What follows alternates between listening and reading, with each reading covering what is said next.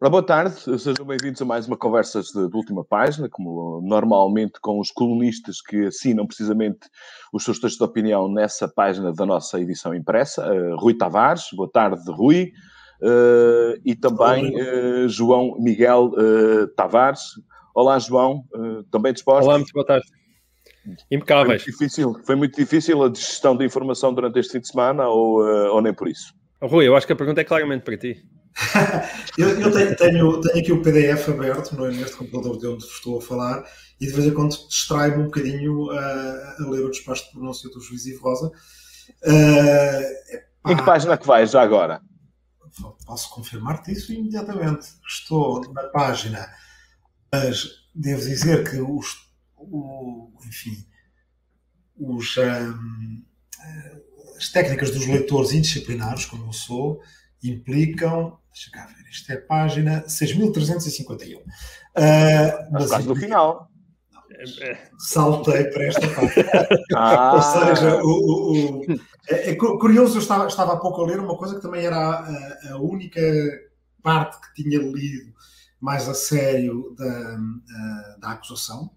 Uh, e que confesso que tem, tem um lado quase burlesco, porque é, bem, a palavra é bem adequada, eh, porque é à volta da edição da tese de mestrado do José Sócrates ehm, e, portanto, da sua edição em livro e do facto, agora considerado bastamente indiciado pelo juiz Ivo Rosa, de que José Sócrates eh, terá gasto mais de uma centena de milhares de euros a comprar milhares de livros, que a certa altura já não cabiam, na acusação. Havia todo esse aspecto caricato que um dia daria uma, uma série cómica se não fosse, de certa forma, eh, politicamente trágico, uh, livros que tinham que ser postos em caixotes de lixo, porque já não cabiam em lado nenhum, na tentativa de influenciar as tabelas de vendas dos livros, que aliás teria passado antes por, uma, por uma, um plano A, que era o de comprar os livros massivamente uh, online, e portanto com isso tentar fazer crachar os servidores de uma conhecida loja de, de, venda online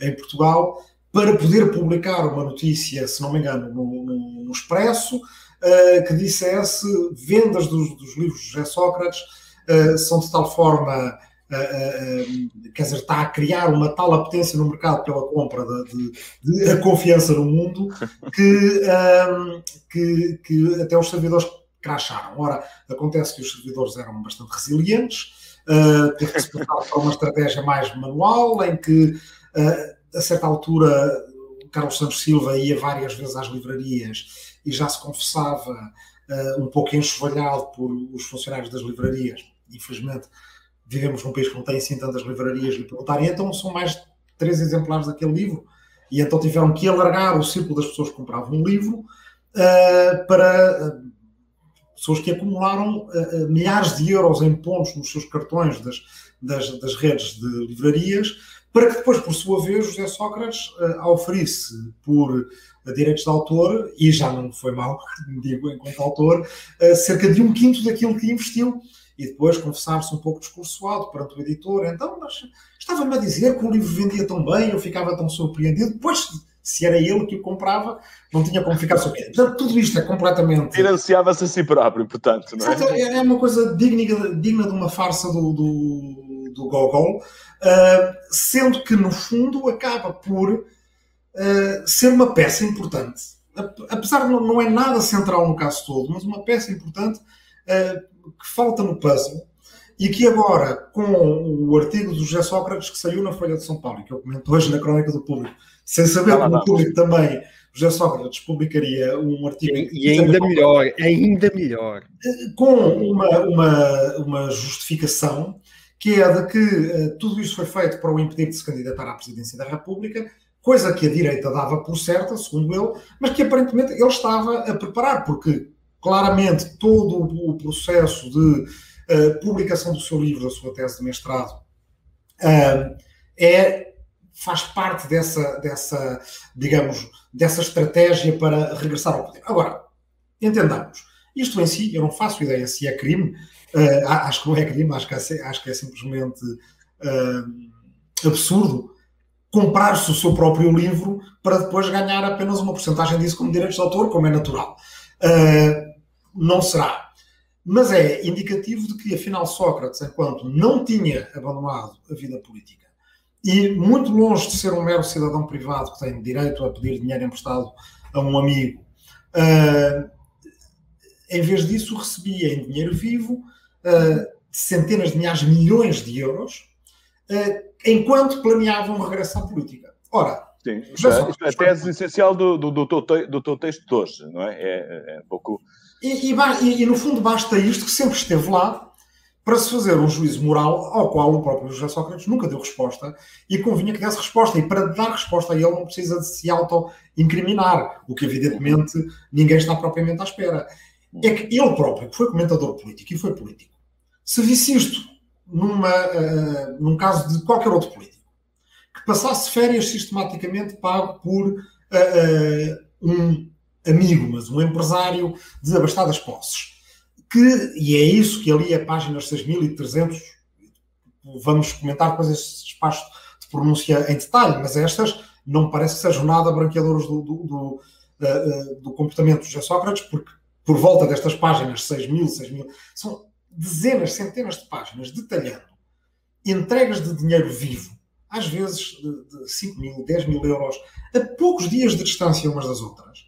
E como é evidente que configuram uma, uma relação de dependência, no mínimo, sem escarafuncharmos o resto que ainda poderá ser, em relação a um empresário que, evidentemente, é. é impossibilita qualquer independência por parte de um político ou de alguém que esteja a pensar ser político, uh, uh, que viva numa situação dessas, e isso até Sócrates deveria saber.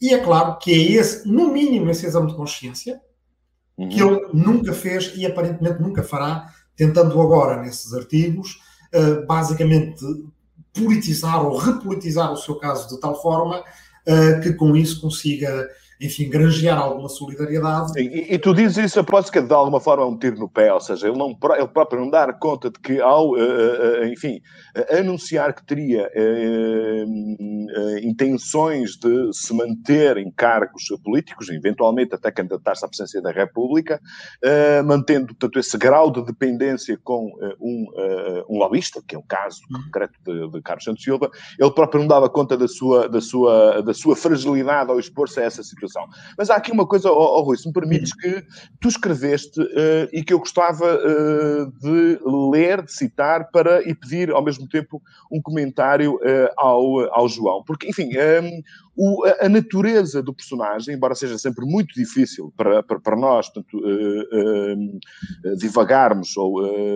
refletirmos sobre o, a natureza, o caráter de um personagem, eu acho que neste caso é absolutamente inevitável.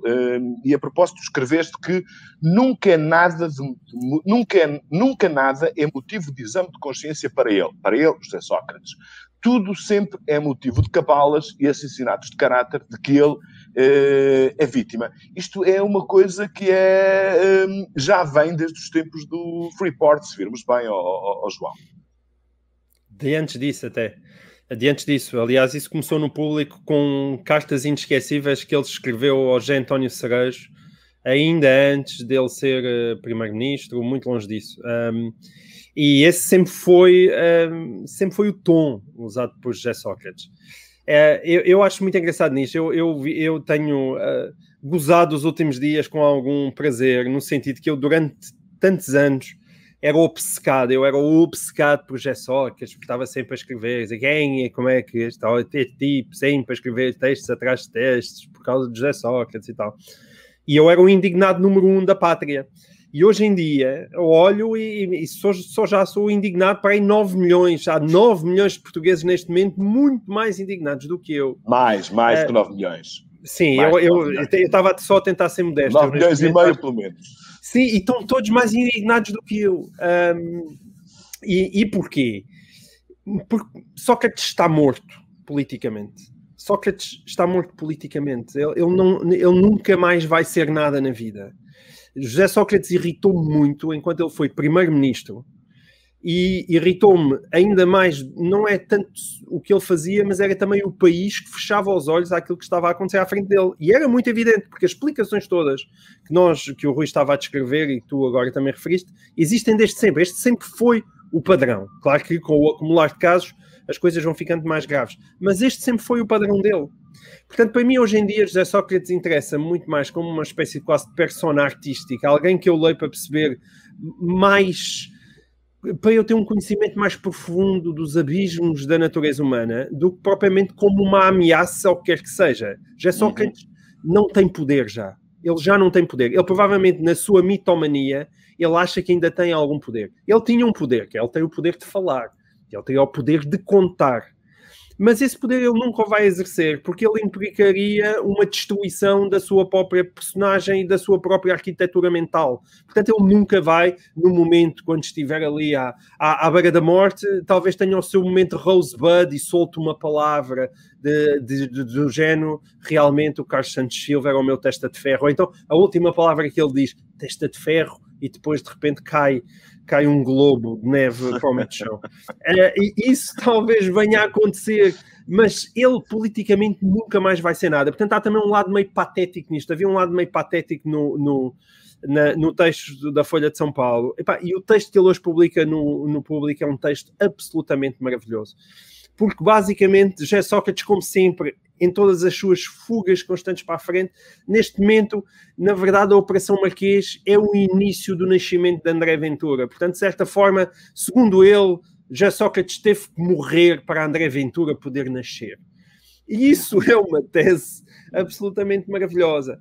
Não, é uma tese muito, muito perigosa, porque, na verdade, dá uma justificação à existência de André Ventura que, que, que nós sabemos que não existe o nascimento deste personagem é fortuito, é no PSD, é através de uma candidatura a Louros. Quer dizer, nem tudo gira à volta de José Sócrates, mas quando José Sócrates quer fazer com que tudo gira à volta dele, acaba por dar uma justificação de verdadeiro paladino anti-corrupção a um tipo que até há muito pouco tempo funcionava como oh, é pior, mas é mais grave. É, é, é, mais grave, se permites, ou seja, o que uh, alimenta, portanto, o, o florescimento do Chega não são, não é a revelação de indícios de corrupção, mas o simples facto de haver um processo judicial que vai atrás desses indícios. Portanto, uh, uh, é, é, é, absoluto nonsense, porque se há algo que a extrema-direita explora é, é, o clima de impunidade que supostamente existe em relação à corrupção na política.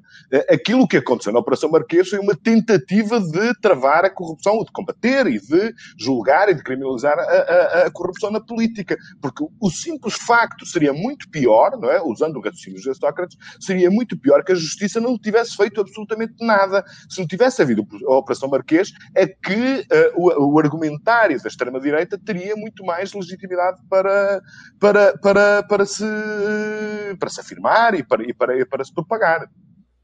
Mas esse é o ponto importante. Isto já não é sobre José Sócrates, lá está. A mim incomodava muito José Sócrates quando ele era primeiro-ministro. José Sócrates para mim está politicamente morto, ele já não existe, não tem já qualquer espécie de poder. Onde é que está o problema central? E o, central, e o problema central de tudo isto é, de facto, a questão da justiça e depois de todo o edifício legal que é construído ou implodido para dificultar que quem corrompe seja punido por isso. E aí nós temos que realmente ter uma preocupação, porque eu, eu não sei, eu, eu acho que isto é de facto inédito em, eh, nos países ocidentais que eu conheço, que tem a ver com a demora do processo, que é uma coisa que não tem sido agora falada depois de, disto, mas que é inacreditável. Nós estamos quase em sete anos, sete anos desde que José Sócrates foi detido detido na, na, na, manga do, do aeroporto da Portela. E isto significa com se nós estimarmos mais dois anos para a relação se pronunciar, mais algum tempo para marcar um julgamento, estamos a falar de repente, demora 10 anos a chegar a julgamento. É uma coisa impensável. E depois é, diante de todo aquele circuito de dinheiro, diante do amontoado de provas que existem na Operação Marquês, e, e, o, e o Ministério Público fez um trabalho gigantesco de tentar reconstruir esse circuito de dinheiro. Ele existe, está lá, mas não serve para nada porque Ivo Rosa decidiu deitá-lo abaixo. Okay? Há um lado que pode ser loucura de Ivo Rosa, e eu acho que nós podemos discutir isso se vocês quiserem. Eu acho que há ali um lado de loucura mesmo, de há, acho que há um lado emocional de, de, ódio mútuo em relação ao Ministério Público, de ódio em relação ao Carlos Alexandre. Acho que isso perpassa toda a decisão que é uma decisão que envolve muito trabalho, mas eu ouço aquilo e para mim parece-me evidente que Ivo Rosa tinha uma tese de partida e foi à procura de uhum. razões para provarem sua tese e, e, e implodir o processo, não necessariamente para salvar José Sócrates, mas tu tendo muito em conta a maneira como é a sua cabeça, e sim há uma espécie de salvamento do sistema, que, foi isso que eu escrevi no sábado, não é? As pessoas primeiro acharam que, ah, eles estão a desculpar Sócrates. Não estão a desculpar Sócrates, estão a desculpar o sistema. E isso é que é grave. É que a Operação Marquês é reduzida a um problema que Carlos Santos Silva tem com José Sócrates e José Sócrates com Carlos Santos Silva. Tudo o resto foi destruído. Eu percebo que tu critiques o mega processo. E até pode ser discutível, isto deveria ter avançado por ali. Agora, eu consigo perceber o qual é o impulso do Rosário Teixeira. É, é, é, explicar, eu também já escrevi isto, isto é uma espécie de arquivamento do segundo atentado ao Estado de Direito. Porque quando aconteceu o caso Faça Oculta, basicamente nós tivemos Pinto Monteiro e Noronha Nascimento a mandar um caso abaixo, dizer que uma escola atentado ao Estado de Direito, e depois mais tarde Pinto Monteiro vem esclarecer que para haver um atentado ao Estado de Direito tinha quase a haver tanques na rua. Ora, não havendo tanques na rua, não há atentado ao Estado de Direito. E agora é isto a não ser que fosse aquele sketch do Gato Fedorento, em que, em que uma personagem, um, Valentim Loureiro, está a ditar ao telefone: aqui estou eu a corrompê-lo com o cheque número 9000, não sei, não sei quantos, e isto está a ser gravado para, no caso de alguém estar a ouvir, não ter qualquer dúvida que isto aconteceu. A não ser que de facto seja uma coisa assim de sketch, já se percebeu que não dá para provar nada. Nada. Ok? Este é um dos pontos em que Rosa pode ter razão. Eu acho que ele extrapolou completamente a sua função de juiz de instrução, no sentido em que parece-me evidente que ele fez um julgamento do caso. Fez um julgamento, nem é para julgamento, ele fez um julgamento do caso. E não era para ali o julgamento do caso. Agora, eu admito perfeitamente que este caso levado a um tribunal pudesse ter o mesmo resultado em relação aos crimes de corrupção. E aí qual é o problema? O problema está na dificuldade de provar os crimes de corrupção, porque é evidente que isto não é aceitável. Não é aceitável. Este amontoado de provas não darem nada, porque não existe uma cobertura legal que realmente os possa punir. O uhum. Teixeira da Mota dizia uma coisa que eu ainda ontem, e com isto me calo, já, já estou a falar demais, que, que o Teixeira da Mota disse na, na, na foi, disse na RTP3 uma coisa epá, que eu achei ótima, foi a sua primeira intervenção. As pessoas pensam que os tribunais servem para fazer justiça. E ele diz: os tribunais não servem para fazer justiça, servem para aplicar o direito. E é a diferença entre uma coisa e outra. Quer dizer, numa sociedade civilizada, tu tentas aproximar as duas coisas, não é? Tentas que a aplicação do direito coincida com a aplicação da justiça. E aquilo que tu tens a sensação em relação aos crimes do Colarinho Branco é que essa, essa aproximação não existe. Não, o, os políticos não estão interessados a aproximar a justiça da aplicação do direito. E, portanto, fazem que a aplicação do direito seja de tal maneira complexa que o pessoal diga adeus e diz adeus a Granadeira, a Sócrates e Bava e a Batalha e Vara e estas pessoas nunca existiram ali. É tudo um problema entre Santos Silva, corruptor, e Sócrates corrompido. Eu depois, mais tarde, gostava só de dizer uma coisa sobre isso, que eu tenho insistido muito em de escrever sobre isso, talvez não amanhã que quero escrever sobre outra coisa, uh, também sobre o processo, mas outra coisa, mas na quinta-feira, que tem a ver com o facto que parece não ser um problema para ninguém, de o processo que Ivo Rosa inventou, que ele fez uma nova operação, a operação que Ivo Rosa inventou e o caso que, eh, que inventou, está baseado numa mentira. Está baseado numa mentira. E uma mentira em que José Sócrates de facto é inocente. É, é que José Sócrates não foi corrompido por Carlos Santos Silva. Exatamente. E isto, e isto, eh, de repente temos esta coisa bizarra que é, estão a ver este, este, este processo? Este processo, aquilo que aconteceu, não dá para ser provado. Mas esperem, não. eu tenho aqui uma coisa que não aconteceu, mas que consigo provar. Pá, é, é tal corrupção passiva com fins intermediários, não é? Sim, não, e, e o Caixa Silva passa de corruptor passivo, que era aquilo que ele era, para corruptor ativo. É? Exatamente. É isso que se passou. E além não, disso, é... até, isso até, até aí a defesa tem razão. Eles têm direito a recorrer a isto. Isto é um facto, uma alteração substancial daquilo que eles foram acusados. Já Sócrates tem razão, ele nunca foi confrontado com este crime. E já vê umas voltas que isto dá, estou aqui a defender José Sócrates e a, sei, e a inocência de José Sócrates. Mas o problema é que se ele for confrontado com esse crime, uh, ele não se conseguirá defender porque ele andou a corroborar esse crime durante todos estes anos, porque o argumentário dele é basicamente a confirmação dessa tese. Portanto, tens razão, mas já viste a perversidade disso, Rui? Tens razão, tens toda a razão. A perversidade disso é, é, é a navalha do cabo, não é? Quer dizer, como na filosofia. E às vezes as coisas serem mais simples do que complexas. Eu não sei quem tem razão. Mas neste caso, eu sei, eu, eu, não sei se são mentirosas, porque repara, tu tens um. Uh, uh, vamos tentar ver. Eu, ok, vamos concordar que é contraintuitiva essa tese de que Carlos Santos Silva, ao invés de ser um testa de ferro, uh, fosse um corruptor. Vamos também, quer dizer, eh, postular que, na verdade, na vida real, todas essas coisas são mais complicadas do que na tipificação que o direito faz delas. São pessoas que se conhecem há muitas décadas e que têm nitidamente um mundo à parte, uh, uh, não só deles dois, mas de mais algumas outras pessoas que mantiveram separados de outras áreas da sua vida social, por razões de segredo, porque, enfim, tudo aquilo era um mundo conspirativo que só através do trabalho que o Ministério Público fez uh, se tem acesso a ele, e essa parte foi completamente validada por Ivo Rosa, uh, e portanto, não sei se alguma vez José Sócrates e Carlos Santos Silva se tivessem perguntado, olha, espera lá quais é são os nossos papéis respectivos, quem é que é corruptor, quem é que é testa de ferro, não sei se é uma, ontologicamente, diriam os filósofos, não sei se é fácil chegar lá. E, portanto, o que uh, uh, o judiciário tem que fazer é atribuir a esses comportamentos, papéis que estão tipificados na lei e depois aplicar o direito, como, como tu dizias. Se a tese é contraintuitiva de que Carlos Santos Silva não era um testa de ferro, uh, mas era um corruptor, e toda a gente que foi vendo, tudo o que foi publicado nestes anos todos, tinha muito mais uma sensação de uh, uh, Carlos Santos Silva como uma personagem relativamente passiva neste enredo todo, que se limitava a cumprir com ordens de Sócrates, ok? Por isso que eu digo que é contraintuitiva a tese, mas na verdade, Carlos Santos Silva era um empresário de alguma monta, uh, numa escala relativamente regional, que com José Sócrates como primeiro-ministro passa a uma alta roda uh, dos negócios nacionais e internacionais que lhe permitiram certamente enriquecer também. Ele não andava naquilo por nada.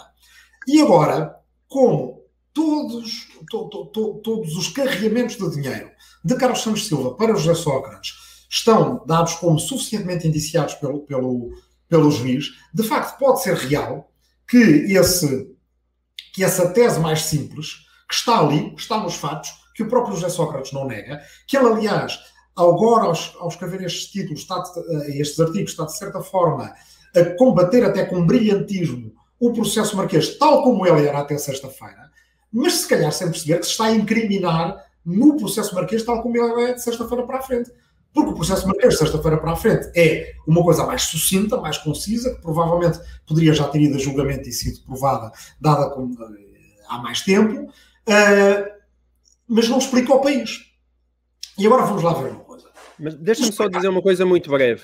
O problema dessa tua tese, que eu acho que está bem construída, e na verdade tu te explicaste na perfeição aquilo que é o raciocínio de Ivo Rosa, tem só um problema. É que tu tiveste 30 e tal milhões de euros a circular, esses 30 e tal milhões de euros saíram do saco azul do BES e tu não consegues explicar que estavam a pagar o quê a Carlos Santos Silva. Isso é o problema. É o dinheiro não é dele.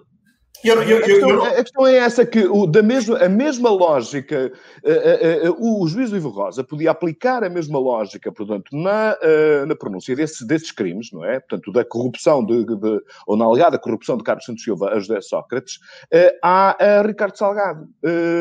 porque, para todos os efeitos, nós não conseguimos estabelecer um nexo de causalidade, ou seja, nós não sabemos que haja um negócio em concreto, ou dois negócios em concreto, que Carlos Santos Silva tenha beneficiado beneficiado através da ação de, de, de José Sócrates. Como que é isso que leva o juiz Ivo Rosa a dizer que não se consegue perceber o que é que uh, Ricardo Salgado terá ganho com a intervenção de José Sócrates para justificar, para legitimar a transferência daqueles 12 milhões de euros. Portanto, eu acho que se ele encontra convicção num caso para uh, pronunciar e levar a julgamento, também poderia, uh, pela mesma lógica, levar o outro. Manel, deixa-me pegar nisso só, só para tentar introduzir alguma circunspecção neste debate, que eu acho que é uma coisa que, apesar de tudo, nos tem faltado nos últimos dias. É normal que, num processo judicial, uh, uh, nem tudo vá ser provado. E que nem tudo aquilo que a gente plausivelmente estabelece como, como, como teoria explicativa nossa de fora vá ser provado em tribunal. Nós, isso acontece sempre e não acho que claro. o país deve entrar numa, numa situação de ansiedade por isso uh, acontecer também neste caso. Ah, eu lembro-me quando, uh, em casos muito diferentes, quando houve o caso de, de 10 de junho de 95 da morte de Alcino Monteiro e o Ministério Público levou os skinheads a tribunal por crime de genocídio. Chegou ao tribunal e o tribunal disse: bem, genocídio não é, não está dado como provado que os senhores queriam exterminar todas as pessoas uh, negras que encontrassem na rua, embora é verdade que só tenham batido em negros na rua. E, portanto, não vai como genocídio, mas foram parar à prisão como homicídio qualificado por aí fora. Sarkozy, que agora muita gente fala que está, que vai, portanto, cumprir uma pena de cadeia, o que há muitos anos se dizia acerca de Sarkozy, com ligações à Líbia, com ligações a uma série de, de, de, de mundos empresariais, de férias também, em, em, iates, em iates de, empresários muito ricos e por aí afora, não é aquilo porque ele vai a julgamento. Portanto, eh, não, não, não entremos de novo naquela ideia do só neste país. É assim em muitos países durante este. este o Al Capone foi um crime fiscal, não é? O caso do Al Capone. Há crimes mais complicados de punir do que outros e há teses diferentes. Eu não sei se é o juiz Ivo Rosa, se é o Ministério Público que tem razão. Ainda bem que o, o processo judicial funciona com instâncias de recurso e que a relação irá provavelmente escolher um caminho intermédio entre as teses do Ministério Público e as teses do, do, do, do juiz Ivo Rosa. Mas uh, agora o que eu acho também é que nós todos temos uma obrigação de tentar trazer este princípio da realidade para o debate uh, epá, e, de, e de também identificar algumas coisas que se têm passado nos últimos dias, digamos, na, nas, na nuvem de debate à volta da Operação Marquês, que me parece que não são boas para, para o Estado de Direito. Uh, desde comentadores uh, darem gás à ideia de que um juiz deva ser destituído por não ter escolhido não, não, não ter agido da forma como eles queriam. Bem, antes, se calhar, os socráticos diriam a mesma coisa sobre Carlos Alexandre. Até eh, gente que basicamente uh, quer fazer parecer que em Portugal uh, isto é tudo uma baderna. Calma, não sabemos. Há um julgamento importante, cumpriu-se uma, uma fase relevante, não aconteceu o que eventualmente poderia também ter acontecido uh, por causa da questão do, do, do, do juiz natural, portanto, em relação a, a, ao início deste processo, à fase de inquérito, em que poderia ser, digamos, um ruir pela base de todo, de todo o inquérito, mas não aconteceu também dar-se como provado a tese de que, que, explicaria não só Sócrates, mas o país todo, o sistema, como, como, como dizia o João Miguel Tavares. Isso não é forçosamente mau. Acho de facto que, como tu dizias há pouco, é inevitável nós falarmos da, da da personalidade e do comportamento de José Sócrates, porque nesta segunda tese ela é central. Ele é, na verdade, um, uh, o autor central uh, desta, de, desta, desta, destes comportamentos. Uh, Deixa-me fazer-te uma pergunta. Dentro desta. E que se, e que se deixa corromper hum. e que dá informações a Carlos Alexandre que, o permitem, que, que lhe permitem enriquecer e agora, o processo seguirá. Agora, acho que não precisamos estar em cima de uma coisa que é muitíssimo danosa para o país, uh, que é como é que um primeiro-ministro conseguiu, durante muitos anos, utilizando aquela adversarialidade que, lhe conhecemos, e o, o João Miguel tem razão ao dizer que, a partir do momento em que foi sempre esta a sua estratégia com todos os casos. Algumas pessoas deixaram de acreditar nele à primeira, à segunda, à terceira ou à décima, já não sei quantas vamos. Uh, mas não pôr em cima desse problema ainda outro problema que é minar completamente a confiança das pessoas em que se possa chegar a algum lado neste processo. Isso ainda não está dado por adquirido, estamos ainda nem sequer a meio do jogo, aparentemente. Mas, oh, oh, oh, Rui, é esse propósito, tu subscreves a tese daqueles que, eh, de alguma forma, vêm com muito criticismo a atitude do juiz de instrução, ou seja, segundo a qual, alegadamente, a preocupação principal do juiz de instrução não foi uh, uh, procurar a justiça ou encontrar, portanto, matéria de direito para enquadrar e decidir se o que vai ou que não, ou que, o que ia ou que não ia a, a julgamento, mas pura e simplesmente a sua principal função foi desmontar, demolir a acusação do, do, do, do Ministério Público. Tu subscreves esta tese? E se sim, isso não te preocupa? Se fosse verdade, isso preocupar-me-ia. Tal como se fosse verdade em relação ao juiz Carlos Alexandre, em relação ao Ministério Público, Uh, e claro, é a mesma coisa, claro. Tens toda a razão. As, Aí tens toda a razão. as fugas para a imprensa, a prisão em frente às câmaras, há entorces, num sentido ou no outro, que me parece que não, não são bons para Portugal.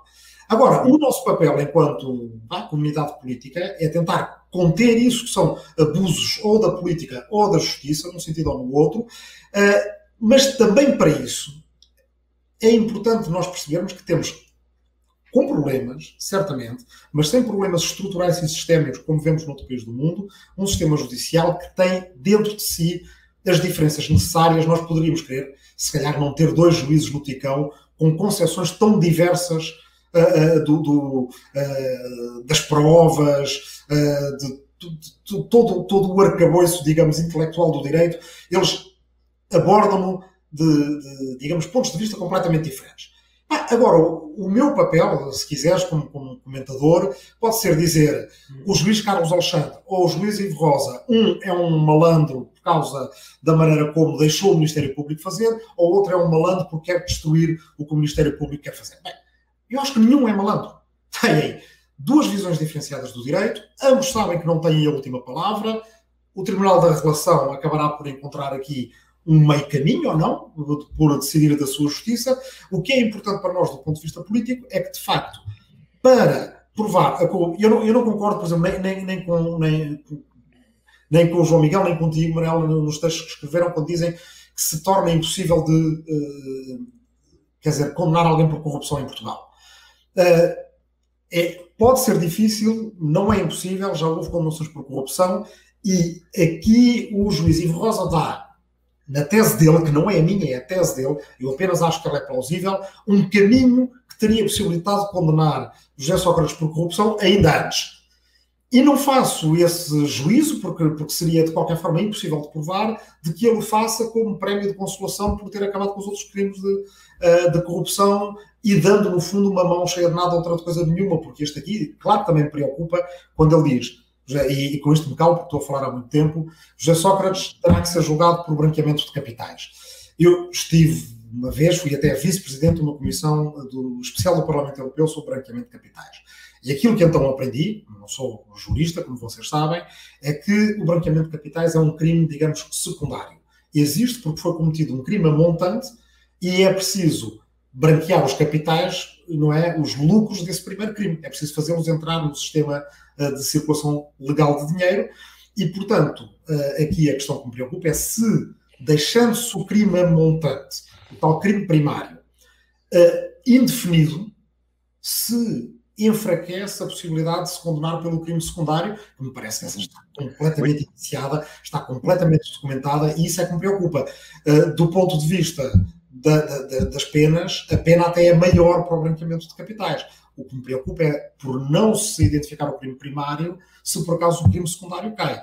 Isso de facto é preocupante, mas ainda vamos ter que ver isso daqui a anos, provavelmente. Uhum. Uhum. Muito bem. Uh, uh, João, há umas coisas que, que, vale a pena lembrar. Portanto, muitas das, uh, enfim, das teses da acusação que foram rejeitadas pelo juiz, pelo, pelo, juiz Ivo Rosa eram similares, não vou dizer que eram iguais ou até sequer idênticas a muitas das teses da acusação do processo falsa oculta. Portanto, e o juiz de instrução aceitou-as, o tribunal validou-as e, portanto, houve condenações com base em, em, questões que foram, portanto, aqui rejeitadas pelos, pelos juízes do Rosa. É completamente legítimo e completamente normal e completamente compreensível que no nosso sistema de direito haja visões diferentes eh, e depois é por isso que existem eh, tribunais de apelação, de recurso, etc, etc.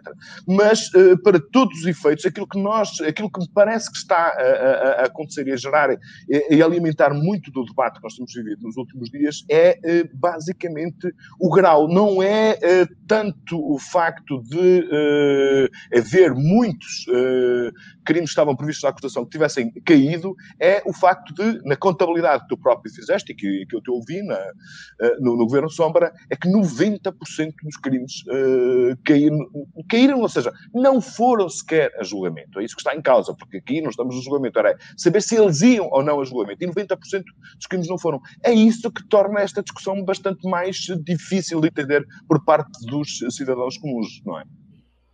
É, porque lá está uma coisa que eu já tinha dito há pouco: Ivo Rosa atuou como, não como um juiz de instrução, mas como um juiz de primeira instância.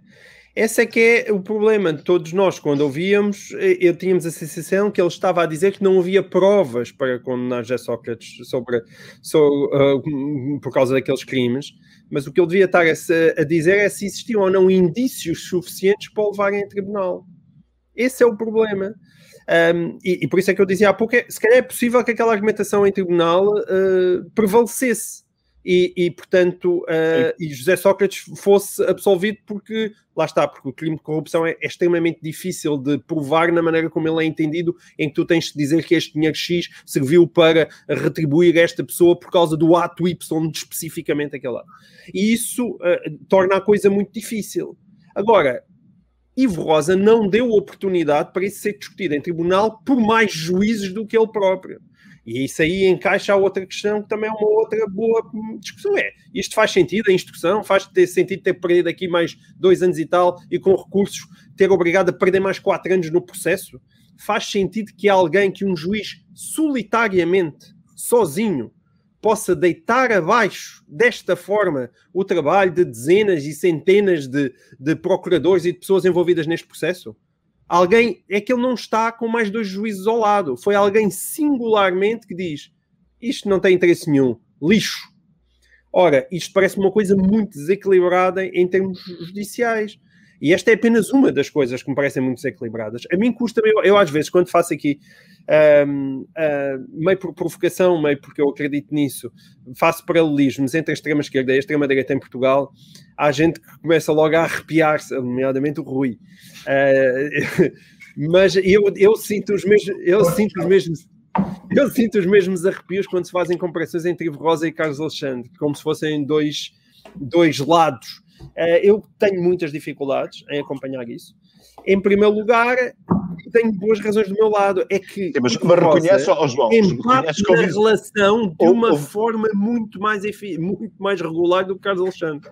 Mas reconheces que houve muitos erros por parte do, do Carlos Alexandre. Aquele episódio de prender, de deter uh, uh, o José Sócrates à chegada do aeroporto, acho que foi um claro excesso. Não havia nada justificava aquilo. Foi um espetáculo da justiça que nós estamos habituados a ver em países como, por exemplo, o Brasil ou mesmo nos Estados Unidos, mas que uh, para um sistema judicial que de alguma forma é vetusto, a contido, aquilo foi claramente um excesso. Os, a quantidade de fugas que houve para a imprensa foram claramente excessivas. Hum, também não vamos uh, para criticar, enfim, esta é a minha opinião. O Ivo Rosa não vamos santificar hum. o, o, Carlos Alexandre, que eu acho que ele teve muitas, ele teve muitas decisões. Ah, e, e atenção, que algumas dessas decisões causam uma, uma, uma, uma, digamos, uma, uma espécie de intuito persecutório por parte do juiz, pode fazer cair pela base um processo.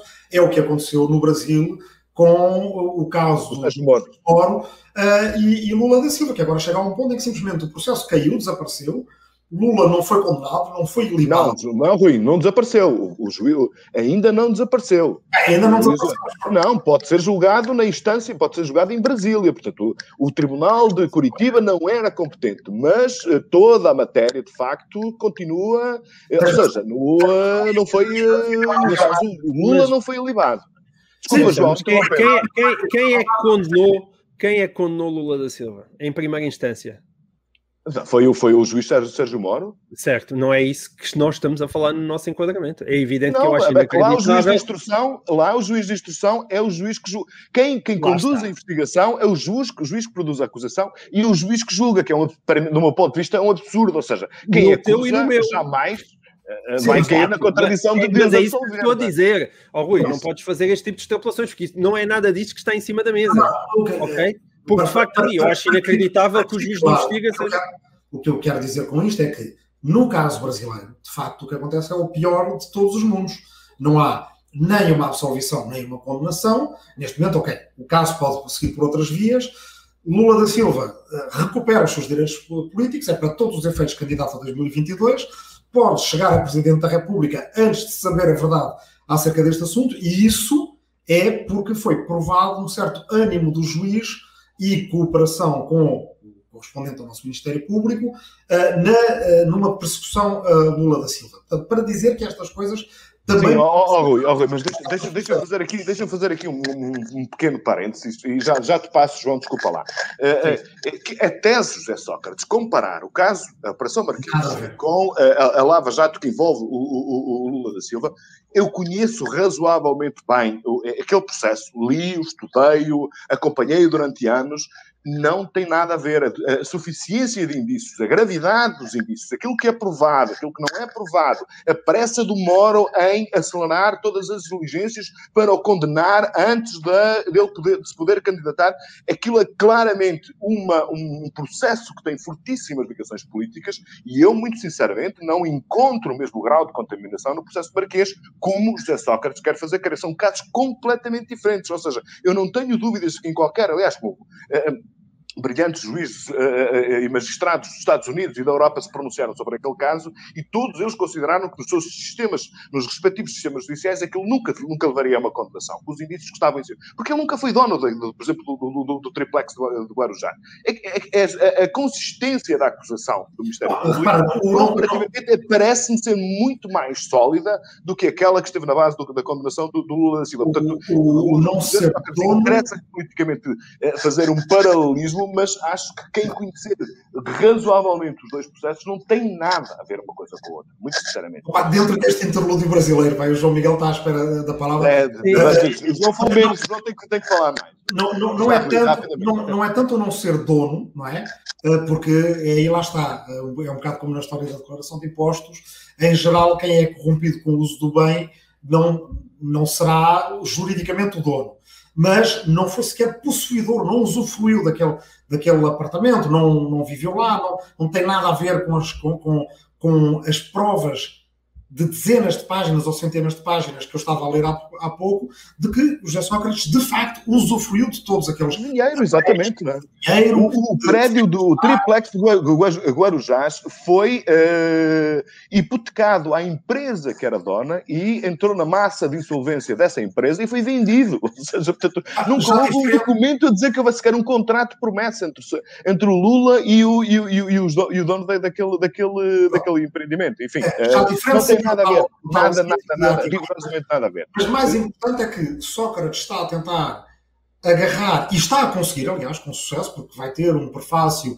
de Dilma Rousseff, um livro seu, tem hoje um, um, um, uh, um tweet de Dilma Rousseff a citar o texto de José Sócrates na Folha de São Paulo e a, a, a comprar basicamente a tese de José Sócrates de que aquilo é uma perseguição à esquerda portuguesa. Pá, e se eu tenho alguma, enquanto cidadão de esquerda, que sempre fui da esquerda portuguesa, se alguma coisa posso dizer à esquerda brasileira, é que não compra essa narrativa e não compra essa história. A esquerda portuguesa ganhou eleições e até governou na chamada geringonça, muito admirada pela esquerda brasileira do outro lado do Atlântico, sem José Sócrates, depois de Sócrates, depois do caso Marquês, não compra essa ideia, alguma contaminação política e algum ânimo político há de haver sempre, é impossível com uma pessoa que seja, que tenha sido primeiro-ministro de um país, que as pessoas não tenham uma ideia formada sobre ela, umas gostem mais, outras gostem menos, mas é de uma assimetria totalmente incomensurável o que há de combinação política num lado e no outro, e a esquerda brasileira que não se meta nisso, porque claro, claro, claro. certamente não tem nada João, a agradecer com esse tipo de eu ia... atividades instintivas. Eu ia só acrescentar uma coisa ainda em relação ao Carlos Alexandre, muito rápida. É porque eu acho que nós, muitas vezes, e as pessoas ah, analisam mal aquilo que é o papel de um juiz de instrução. Ele, ele compete-lhe apenas verificar se aquilo que são as diligências do Ministério Público estão de acordo ou não estão de acordo com a lei. E, portanto, ele ali é, é esse o seu papel. Quem conduz o processo até à fase da acusação é o Ministério Público. E nós, muitas vezes, parece que porque Carlos Alexandre deixa andar, significa que está constantemente a subscrever as teses do Ministério Público ou a única coisa que ele tem que subscrever é se aquilo que o Ministério Público está a fazer é legal ou ilegal. E, portanto, não é bem dois pratos da mesma balança, porque se nós tivermos, de facto, um juiz de instrução, como é o caso de Ivo Rosa, que parece ser um absoluto picuinhas legalista, como vimos não só na, na Operação Marquês, mas também uh, na, na, nas questões da EDP e outros cristais e, e tantas outras, e de problemas como Anel Pinho, e, é evidente que é um travão constante e obsessivo para tudo aquilo que são as diligências do Ministério Público. Eu não vejo como fazer esse tipo de, equivalência, não vejo. Quando entra realmente nos crimes de colarinho branco, aí é evidente que existe uma percepção interior que é muito importante e que permeia, como é óbvio, permeia, como é óbvio, a interpretação que as pessoas fazem da lei, não é? Como é evidente. É? Como é evidente, e, e, todos nós sabemos que é, existe uma dimensão de convicção íntima que faz com que tu e depois, se calhar, sejas mais rigoroso ou um bocadinho mais laxista em relação a certas interpretações, porque são pessoas que estão a interpretar uma palavra que está fixa e que muitas vezes ela é própria é insuficiente. Uhum. Para quem, como eu, acha que existe um problema grave de corrupção em Portugal, é pá, pois, olha, eu gostava que tivéssemos juízes que queiram mais ir atrás disso do que, pelos vistos, diante de um de um palácio prefiram, uh, não sei, olhar para um ratinho que vai entrar no esgoto. Uhum. Muito bem, temos ainda tempo para duas perguntas, mas ainda assim eu, peço ou apelo à vossa, à, à vossa contenção em, em, relação ao uso do tempo. Uh, uma pergunta do leitor Bruno Pimentel, que tem um pouco a ver com aquilo que nós estivemos a falar da, da avaliação dos juiz Carlos Alexandre e, e Vogosa.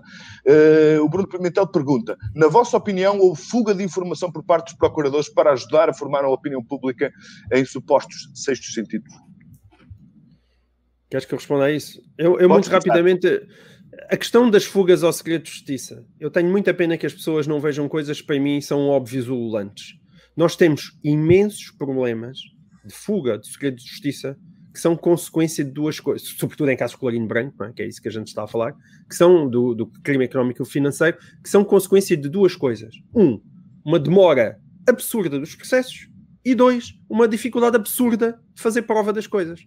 E são uhum. estes dois, estes dois, isto é, é, é a lenha, é a lenha que constantemente o sistema atira para que essas fugas sejam constantes. Percebem? Agora, é bom? Não, é mau. O Ministério Público usa isso porque sabe que não vai ter facilidade em provar as coisas e quer na mesma destruir o nome das pessoas na praça pública. Sim, pode acontecer. Qual é a solução para isso? A solução para isso é ter uma justiça mais célere e, e não ter uma dificuldade absurda de prova. Uhum, uhum. Acho que são essas as soluções. Muito bem, uh, uh, para ti, uh, Rui, uma outra pergunta do Bruno Santos Branco.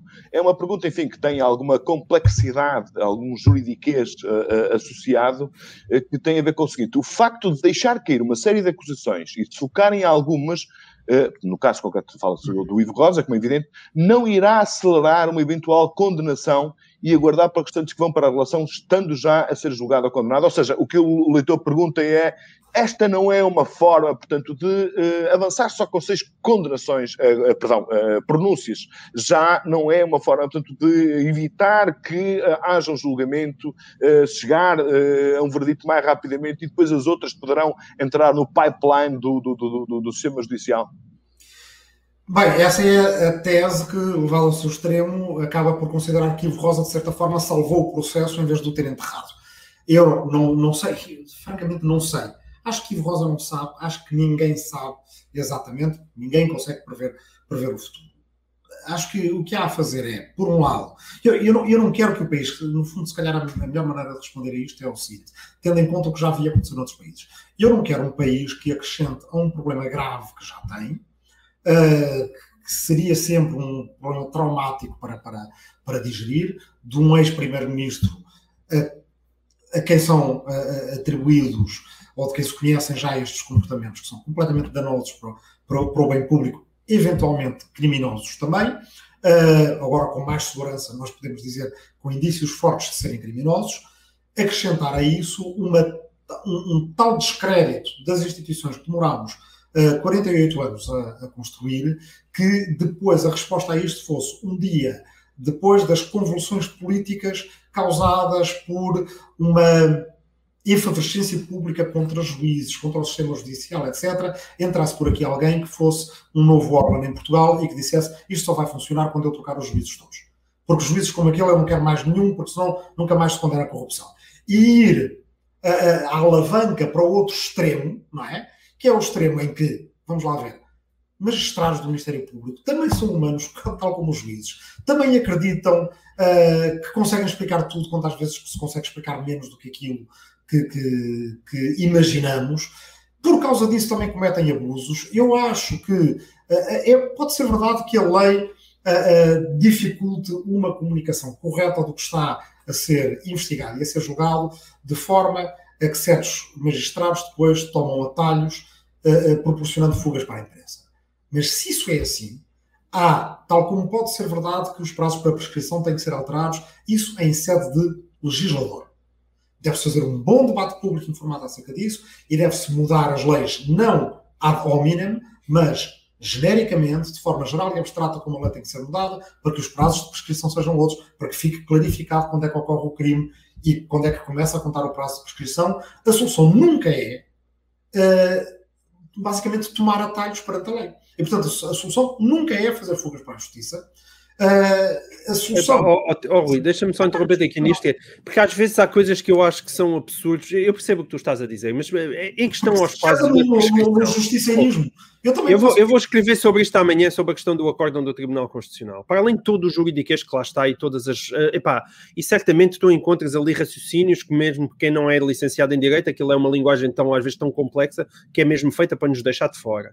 Mas, independentemente disso, cabe na cabeça de alguém tu tomares uma decisão em que dizes que o prazo que começa a contar é o prazo quando foi cometido ou quando foi acordada, quando foi acordada a promessa dessa corrupção.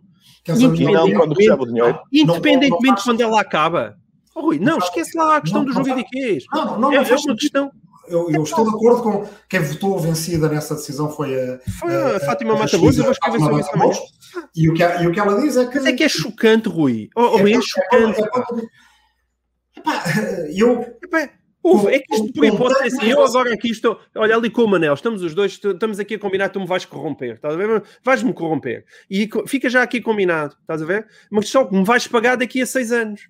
E, portanto, tu passas-me a pagar a corrupção já depois do ato de corrupção de ter prescrito. Epá, então eu já agora até vou declarar as finanças, hein? fica legal. O João, dinheiro que me estás a pagar fica legal. Eu, eu, eu, eu concordo a minha interpretação, ou seja, se eu estivesse lá no Tribunal Constitucional, do que Deus Nosso Senhor me livre e guarde, uh, eu estaria com a, a juíza Fátima Matamoros. Acho que o crime ocorre quando os pagamentos estão, estão a ocorrer. Ou então ambas as coisas, que não seja uma alternativa, claro, seja uma coisa coisas, claro, e, e a outra coisa. Claro. E acho que a Assembleia da República tem agora uma oportunidade clara, porque eles são, em última análise, o legislador, de deixar a lei definida, quer dizer, naquilo em que a lei não viola a Constituição, como é evidente, e aqui não violará, e dizer é ambas as coisas são crime e, portanto, ambas as coisas uh, uh, devem contar para que comece o prazo da prescrição. Agora, no que, é que eu, no, no que é que eu me quero distinguir aqui? Eu acho que a gente não deve estar uh, uh, sempre a apelar ao choque e ao pavor à volta disto. É, um, é, de facto um mundo muito rarefeito dos juristas do Tribunal Constitucional e por aí fora. Não é o único que existe. As leis são feitas por políticos e esses a gente pode influenciar através do debate público. Ah, e não acho, por exemplo, que a boa maneira de influenciar o debate público seja a que eu vi ontem com o Marcos Mendes a dizer que o juiz Ivo Rosa podia ser o Ivo Rosa ou podia ser o Carlos Alexandre. Quer dizer, Sócrates diria o mesmo o Carlos Alexandre e ele diz isto: o Ivo Rosa é um perigo nas ruas.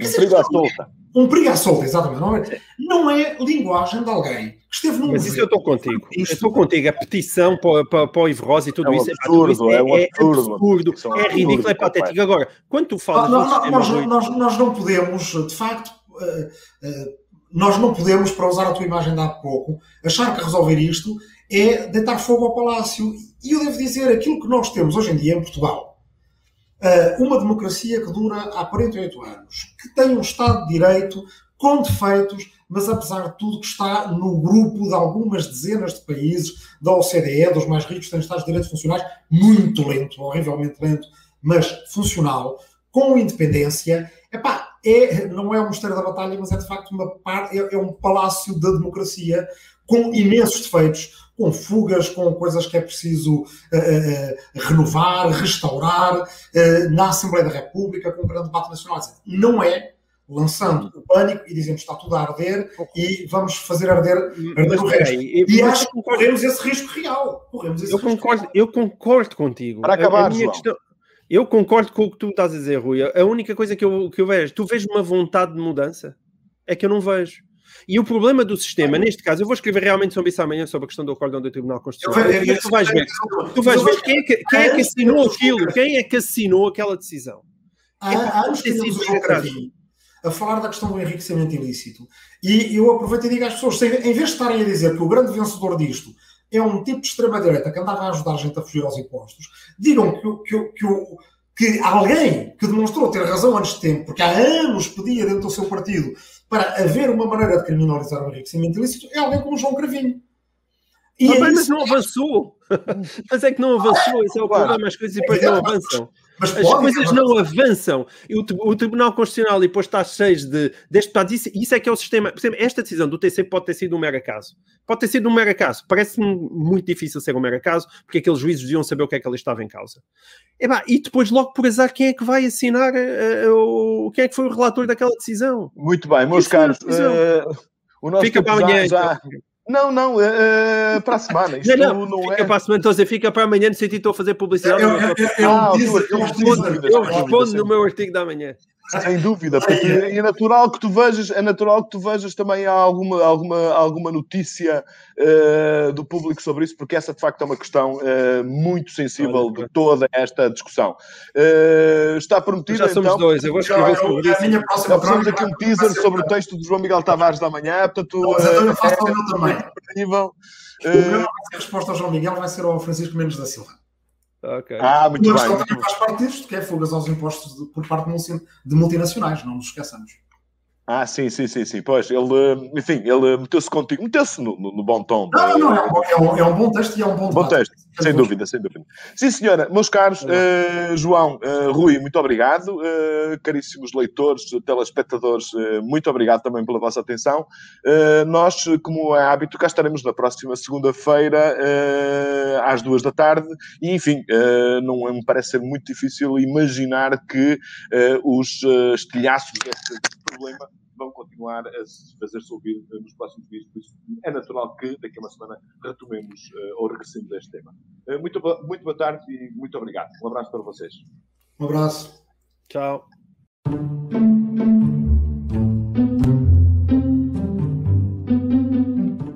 O público fica no ouvido.